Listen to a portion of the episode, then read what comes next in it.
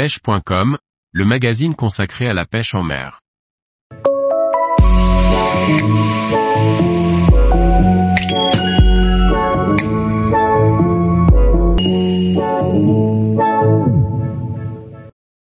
Pêcher la truite au leurre souple, une technique très efficace. Par Laurent Duclos.